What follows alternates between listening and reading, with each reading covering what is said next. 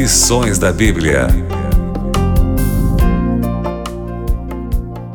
Olá, seja bem-vindo. Estamos começando o nosso programa Lições da Bíblia de hoje. Você é muito bem-vindo para estudar com a gente esse tema maravilhoso. Hoje vamos estudar a Bíblia como história, a natureza histórica das Escrituras. Será que as histórias que nós lemos na Bíblia realmente aconteceram? Eu quero convidar você para a gente poder aumentar o nosso conhecimento sobre esse tema. Claro, você está estranhando a ausência aqui do pastor Laerte Lanza, não é? Com esse problema do coronavírus, de pandemia, nós estamos aqui na Novo Tempo trabalhando em regime especial.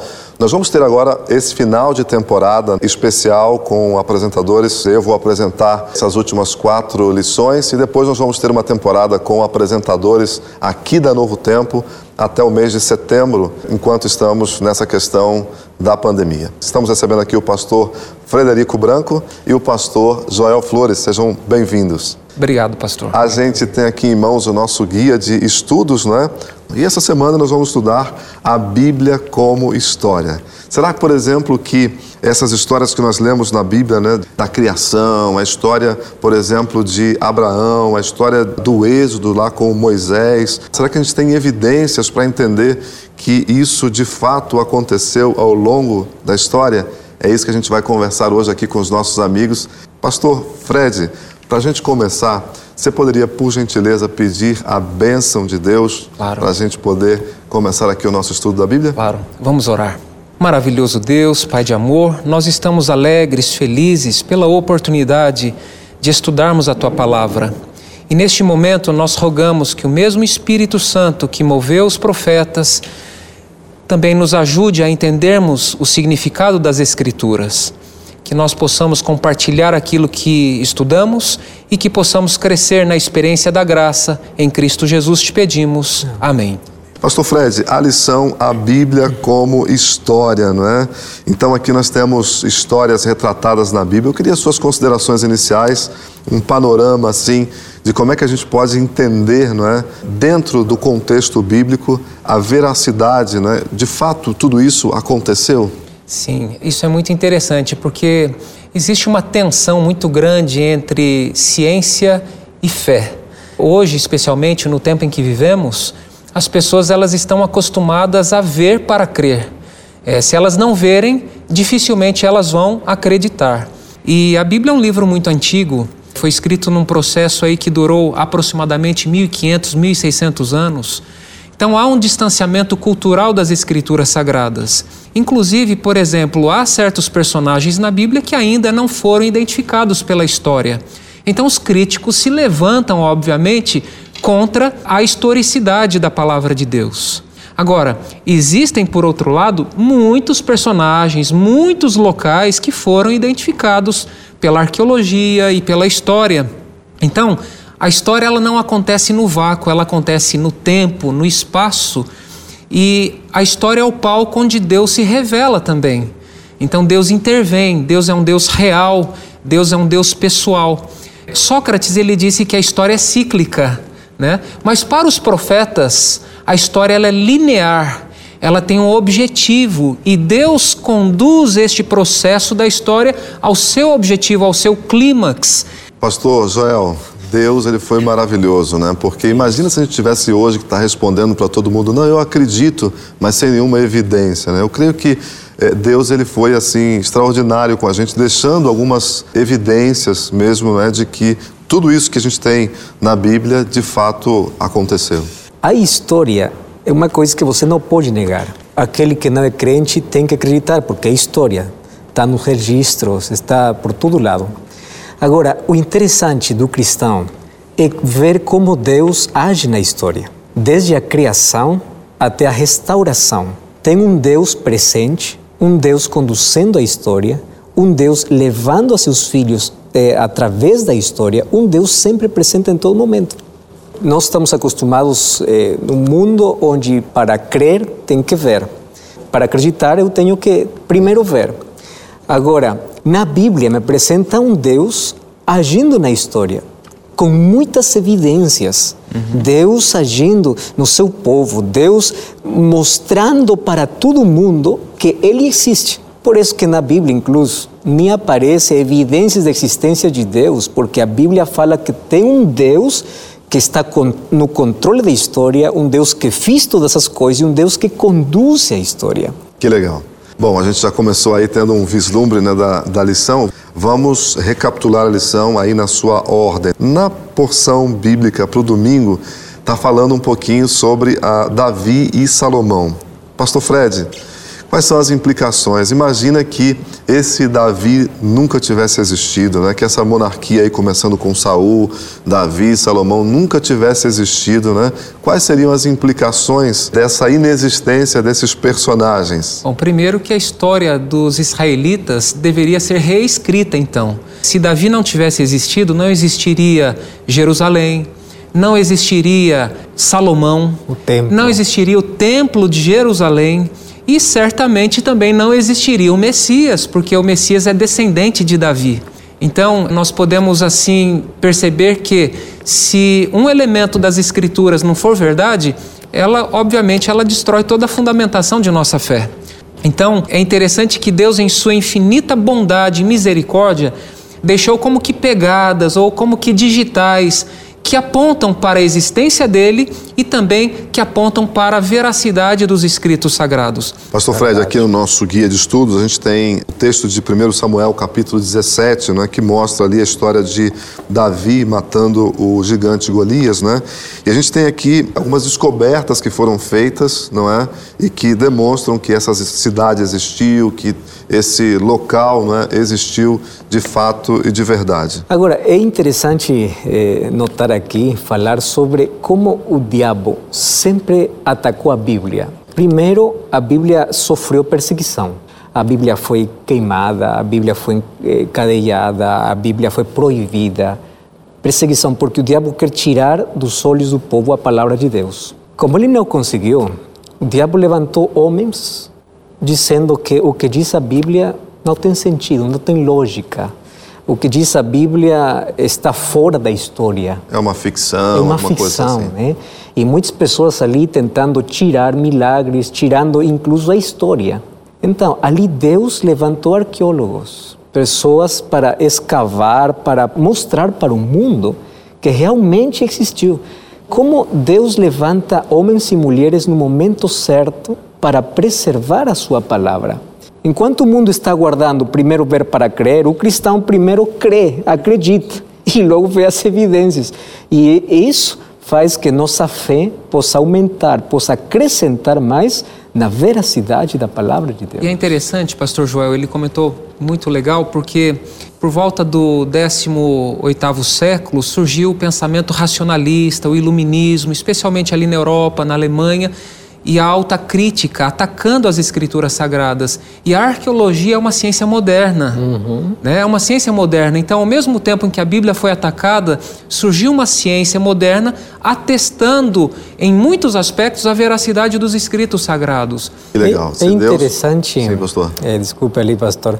Que quando nós repassamos a história, lemos a história, não vejamos como um fato do passado porque o Deus do passado está no presente. Uhum. O Deus que esteve com Davi para vencer a Golias é o Deus que agora nos ajuda a vencer nossos gigantes, nossos temores, nosso medo.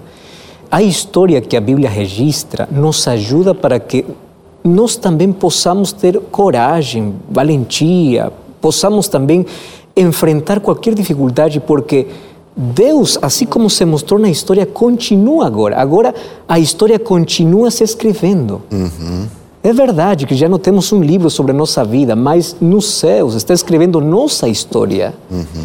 E essa história tem derrotas e vitórias. Só que as vitórias sempre se dão quando o ser humano depende de Deus. Vemos um Davi dependente de Deus, que confia em Deus e agora a história registra como um grande homem, um grande rei, a história confirma sua existência. E agora nós, qual a aplicação para a minha vida, né? Na parte de segunda-feira do nosso guia de estudos, está um relato de Isaías de uma batalha né, que aconteceu. O rei Ezequias, ele estava por ser derrotado aí por um rei chamado Senaqueribe, só que a história conta que ele derrotou outras cidades, mas não derrotou Jerusalém. Pastor Fred, fala um pouquinho aí para nós sobre como é que é essa história, não é?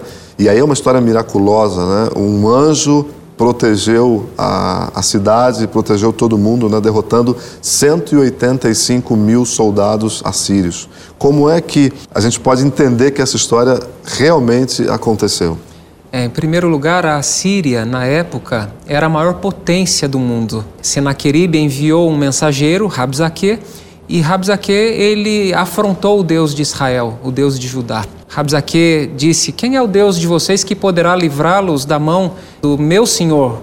Falando a respeito de Senaqueribe. O rei Ezequias, ele ele se entristeceu muito, é claro, porque ele estava sob ameaça, sob a ameaça do maior poder mundial. E o que, que ele faz? Ele vai ao templo, ele procura o profeta. E o profeta o encoraja e diz: fique tranquilo, porque eles não vão fazer nenhum mal a Jerusalém. E o rei Ezequias ele ficou tranquilo de fato, obviamente dentro daquelas circunstâncias, né? Agora é interessante que depois você sabe o relato, o rei Ezequias, ele permaneceu de acordo com as orientações do profeta e Deus deu um grande livramento.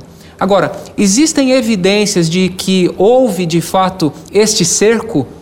Existem. Eu tive a oportunidade de visitar duas vezes o Museu Britânico de Londres. E lá eu percebi é, uma grande escultura na parede da vitória que Senaqueribe obteve sobre Laques. Laques era uma outra cidade pertencente a Judá.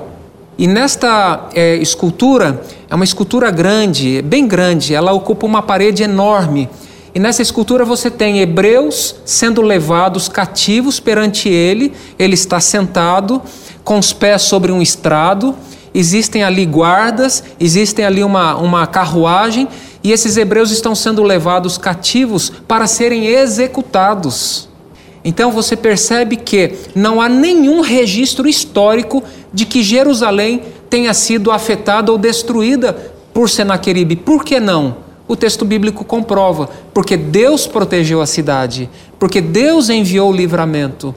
Então nós podemos perceber de que o texto sagrado ele é confirmado pela história, pela arqueologia. E isso, obviamente, fortalece muito a nossa fé, porque Deus não nos deixou sem evidências. É claro que, primeiro, eu creio, como disse o pastor Joel. Primeiro eu tenho fé. Como diz lá Hebreus capítulo 11, versículo 3, pela fé entendemos que o universo foi formado pela palavra de Deus de modo que as coisas visíveis passaram a existir das coisas que não são visíveis. Isso eu aceito pela fé, porque ninguém esteve lá na criação para ver, para observar e para dizer foi assim. Eu aceito isso pela fé. Porém, existem evidências na história, por exemplo, que apontam que o relato bíblico ele é verossímil, ele é verdadeiro. Isso obviamente fortalece muito a nossa fé. E essa história é uma história extraordinária, né? 185 mil soldados foram derrotados e pela oração de Ezequias, não é? Exato. A cidade de Jerusalém não foi destruída. Realmente a gente fica assim é, muito feliz o cuidado de Deus e a ação de Deus através de uma oração protegendo o povo. E agora também a gente fica mais feliz ainda comprovando é, que tudo isso de fato é, não é uma invenção, né? é algo que realmente aconteceu. Pastor Fred, na parte de terça-feira a gente tem aqui a história de Daniel, né, da Babilônia, Quais são as evidências de que realmente existiu tudo isso aí? Talvez Babilônia seja até mais fácil da gente argumentar, né? porque realmente existe muita coisa aí na arqueologia para a Babilônia. Né? Mas aí a gente tem também é, na Bíblia falando que o Daniel viveu lá, né? Que o Daniel esteve, e a gente tem aí do capítulo 1, né? começando do capítulo 1, a experiência de Daniel, ele se abstendo de alguns alimentos, né? uhum. né? permanecendo fiel a Deus. Quais são as evidências que a gente tem para acreditar que de fato existiram não só os lugares, mas também os personagens? Importante que nesta questão, muitos estudiosos, ou alguns estudiosos, acreditam que Daniel foi escrito é, no segundo século antes de Cristo, porque uhum. eles não acreditam no aspecto sobrenatural da revelação e etc. Porque como poderia um profeta descrever a história com tantos detalhes e de forma tão exata, Bem, nós acreditamos que de fato Daniel foi um personagem histórico que viveu no sexto século antes de Cristo, lá no Império Babilônico, sob o domínio de Nabucodonosor. Escavações arqueológicas encontraram várias evidências a respeito do Império Neobabilônico. É, por exemplo, a Babilônia ela é retratada por um leão. Lá em Daniel capítulo 7, o animal escolhido para retratar Babilônia é um leão. Então, descobertas arqueológicas demonstraram que o principal portão da cidade de Babilônia, porque a cidade tinha oito portões, e os portões eram dedicados às divindades, e o portão mais importante era o portão da deusa Ishtar. E nesse portão existiam leões, 120 leões alados. Então você percebe que a história ela aponta para o fato de que o texto bíblico usa a figura do leão para descrever Babilônia. E essa descrição é uma descrição correta. Por exemplo, também existe um outro achado arqueológico Está aqui no tablete que foi encontrado, foi encontrado o nome Sarsequim, Nebo Sarsequim na versão nova versão internacional, que é o nome de um oficial babilônico mencionado em Jeremias 39, verso 3. Portanto, você percebe que existem evidências arqueológicas que apontam para o fato de que o relato bíblico é um relato histórico verdadeiro. Agora, é, até aqui nós já vimos Deus atuando na história.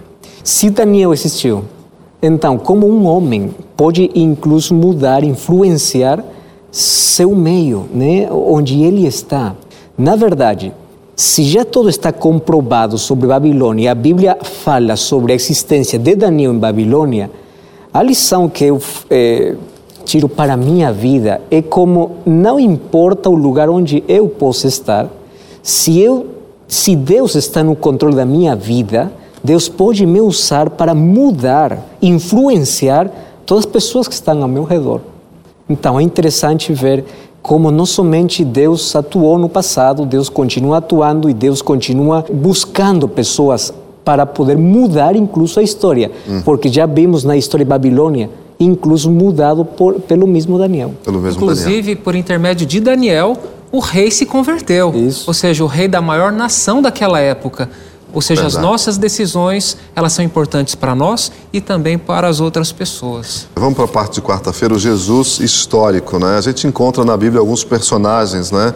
A gente encontra o Caifás, a gente encontra o Pilatos e algumas pessoas questionam: será que Jesus existiu? Será que Jesus de fato é, esteve, pisou aqui nessa terra? E aí a arqueologia ajuda a gente de maneira muito legal. A arqueologia e a história, né?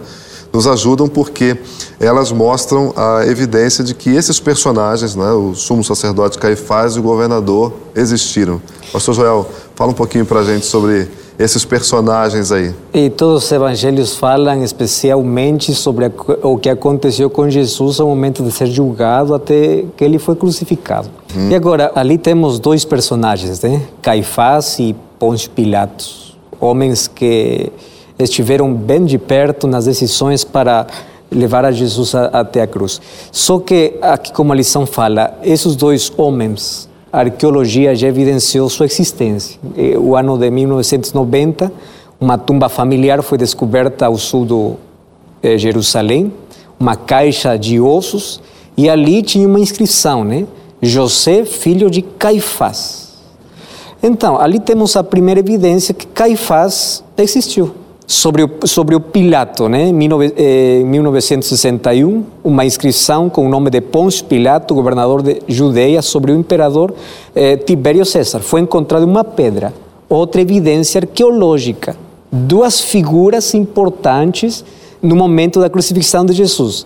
Além disso, temos outros historiadores seculares, não cristãos, pessoas que falaram já sobre a existência de, de, de, dele. Por exemplo, Tácito falou sobre Pôncio Pilato, Plínio também falou so, sobre eles. Então, o, o assunto está no seguinte: se nós temos tanta evidência arqueológica, escritores muito antigos falando, por que muitas pessoas tentam tirar Jesus da história? Na verdade, se a pessoa não pode negar uma descoberta arqueológica, por que negar a história de Jesus? Pastor Fred, parece que as pessoas fazem realmente muita força né, para dizer que Jesus não existiu, que ele é um, um personagem mitológico, não é criado. A gente tem evidências de sobra aqui, né? E a gente está vendo aqui nessa parte de quarta-feira que o próprio Evangelho é a fonte primária de informação sobre Jesus Cristo. Né? Por que alguém inventaria uma história como essa, não é?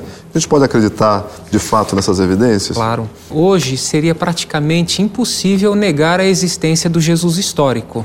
Uhum. Ah, porque você percebe que existem evidências tanto nos, nos historiadores seculares quanto também em achados arqueológicos. Então seria impossível negar a existência do Jesus histórico. O que muitos negam, é óbvio, é a divindade dele, de que, é, porque ele alegou ser Deus, o Filho de Deus, 100% divino. Muitos críticos, eles é, duvidam ou questionam a, a questão da divindade dele. Agora veja bem, uma outra questão muito importante são as profecias messiânicas. Eu quero mencionar aqui, foi feito um estudo na década de 50 por Peter Stoner, e ele pegou apenas oito profecias e aplicou a essas oito profecias cálculos de probabilidade. Qual seria a probabilidade dessas oito profecias messiânicas se cumprirem desde o tempo em que elas foram escritas até o nosso tempo? E ele chegou à conclusão que a probabilidade era de 1 em 100 quatrilhões, uma chance em 100 quatrilhões. E para poder explicar o que é isso, ele disse assim: pegue 1 elevado a 17, que dá 100 quatrilhões de moedas, de 1 dólar, espalhe essas moedas pelo estado do Texas. Isso vai dar uma camada de aproximadamente 60 centímetros de moeda de um dólar espalhada por todo o estado do Texas. Faça uma marcação numa dessas moedas e agora você peça para alguém sair com uma venda nos olhos e diga: você, em uma chance, pode andar por onde você quiser, mas você vai ter só uma chance para pegar aquela moeda. Essa seria a chance dessas profecias, oito apenas Existem mais de 60 e todas elas se cumpriram com exatidão na pessoa de Jesus. E alguns exemplos dessas profecias que ele citou: ele nasceria em Belém, Miqueias 5:2. Ele seria traído por um amigo e de fato foi traído por Judas. Ele seria traído por 30 moedas de prata e de fato foi traído por 30 moedas de prata. Ele seria crucificado entre ladrões é, ele teria as mãos e os pés traspassados e assim por diante. E todas essas profecias se cumpriram com exatidão na pessoa de Cristo. Então nós temos muitas evidências, muitas evidências que apontam para a realidade de que o texto sagrado é um texto fidedigno. Eu poderia citar uma outra que seria a joia mais preciosa da arqueologia moderna, que são os livros ou os escritos ou os pergaminhos do Mar Morto, você pega, por exemplo, o livro do profeta Isaías, que foi encontrado quase que intacto, preservado quase que inteirinho. Quando você coloca lado a lado com a Bíblia que você tem hoje, você percebe que o texto é praticamente o mesmo. É lógico, tem algumas diferenças de variantes textuais, mas o texto é o mesmo. Então isso mostra que o texto bíblico foi escrito e preservado sob o cuidado de Deus. Então nós podemos confiar de que o texto que nós temos hoje é um texto confiável. E podemos confiar que Jesus de fato existiu, Perfeito. de fato ele é, viveu aqui nessa terra e sem Jesus nós não teríamos o nosso Salvador, não é? Pastor. Sim. E se Jesus veio a primeira vez cumprindo todas as profecias messiânicas, o que falta cumprir também se cumprirá. Ou seja, Jesus veio para o mais difícil, ele veio para morrer. E agora ele prometeu voltar como Senhor dos Senhores e Rei dos Reis em para nos buscar em glória e majestade. Então, eu tenho muitas evidências para viver com alegria, com esperança desse evento maravilhoso que é a segunda vinda de Jesus Cristo. Bom, vamos para a última parte então. Na história a gente tem muitos personagens que nos deixam lições, né? E a pergunta é: será que esses personagens realmente existiram, não é? Que contribuição, por exemplo, Enoque deixou para nós, Pastor Fred? Eu fico pensando porque a Bíblia diz que Enoque andou com Deus. E porque ele andou com Deus, ele se tornou tão familiar com Deus que Deus o tomou para si. É o que diz o texto bíblico. Ele foi levado para o céu, vivo sem passar pela morte. E eu me pergunto: será que era mais difícil ou mais fácil andar com Deus naquela época? Eu vou ser bem sincero, ele viveu em um tempo muito difícil, um pouquinho antes do dilúvio, onde a maldade havia se espalhado pelo mundo inteiro. Então, hoje também é desafiador você andar com Deus. Mas se Enoque conseguiu andar com Deus, por que eu também não posso andar com Deus? Não é verdade? Embora a arqueologia não comprove a existência de Enoque, mas eu tenho evidências de sobra para acreditar que o texto bíblico é verdadeiro. E se Enoque então existiu uhum. e andou com Deus, por que eu, você e todos nós não podemos, não podemos também andar. andar com Deus e sermos fiéis a Deus, nos desviando do mal e vivendo de acordo com a vontade de Deus? Isso é fé. Pastor Joel, e o Noé? Qual é a contribuição que ele deixa para a gente aí, a história de Noé deixa para nós? Na verdade, Hebreus capítulo 11 apresenta muitos personagens, né? Noé é um homem impressionante. Para mim, é um dos, dos homens que exerceu muita, muita fé. Porque quando ele ouviu a voz de Deus que tenha que construir o arca para que possa sobreviver ele e sua família. Na verdade, acreditar nesse tempo que a chuva vai cair do céu era uma coisa que ninguém acreditava, né? Porque até esse momento era um vapor que subia da terra, que chegava, colocava água na terra. Como é que uma pessoa pode acreditar quando ele não tem evidências antigas? Nós agora podemos acreditar no milagre, que, que aconteceu alguma coisa, mas ele não tinha evidência nesse tempo. Uhum. A fé leva o ser humano a acreditar tanto em Deus que, ainda quando não tem evidências, ele assim. confia. Ainda quando nós não tenhamos todas as respostas, continuemos acreditando em Deus, porque Ele vai cumprir a sua promessa. Bom, eu vou mencionar rapidinho, né? Nós temos exemplos na história né, de Abraão, que é o pai da fé, de Sara, de José, né, que viveu lá no Egito. Nós temos o exemplo de Moisés, que conduziu o povo de forma miraculosa né, para sair do Egito, de Raabe, não é, que guardou ali os espias, e também de Sansão, que foi usado por Deus contra os filisteus. Mas eu preciso que os nossos participantes eles possam fazer as suas considerações finais. Eu aprecio muito o texto sagrado e acredito que através do texto sagrado a minha fé é fortalecida. Eu vejo, por exemplo, nas experiências desses heróis da fé que não tiveram provas visíveis, tangíveis, mas eles creram. Então eu aprendi e tenho aprendido que fé não é apenas uma crença, é muito mais do que uma crença, é uma confiança e é uma confiança que me leva à ação. A fé ela não é morta, a fé ela é vibrante. Então a fé ela é uma reação àquilo que eu acredito. Então, se eu acredito em algo, isso deve me levar a tomar uma decisão que corresponda a esse algo que eu acredito. Se eu creio que Jesus vai voltar e eu devo me preparar para a volta de Jesus, então a fé vai me levar a viver uma vida de preparação.